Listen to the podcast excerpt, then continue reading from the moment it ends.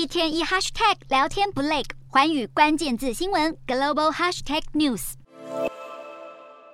美国期中选举提前投票数周前就已经开跑，而各州对于提前投票的开票程序和速度，将大大影响最终结果出炉的时间。由于较多民主党选民倾向使用邮寄投票，佛州、北卡罗来纳州等提前统计邮寄投票的州份，很可能会先看到民主党大幅领先。这个现象称作“蓝色幻影”，代表暂时的领先只是海市蜃楼。反之，宾州、威斯康星州等州份规定要在选后才能打开邮寄投票的信封，当天投下的票会先行开出，可能会出现共和党领先的红色幻影。第一波开票预计美东时间八号晚间七点到八点，也就是台湾时间九号早上八点到九点，在东岸开始。两党预料将势均力敌，但要是民主党在这个阶段大败，可能就是共和党胜利的初步迹象。专家表示，西岸开始开票时，如果众院还是竞争激烈，可能需要好几天才能判定控制权鹿死谁手；而参院由谁控制，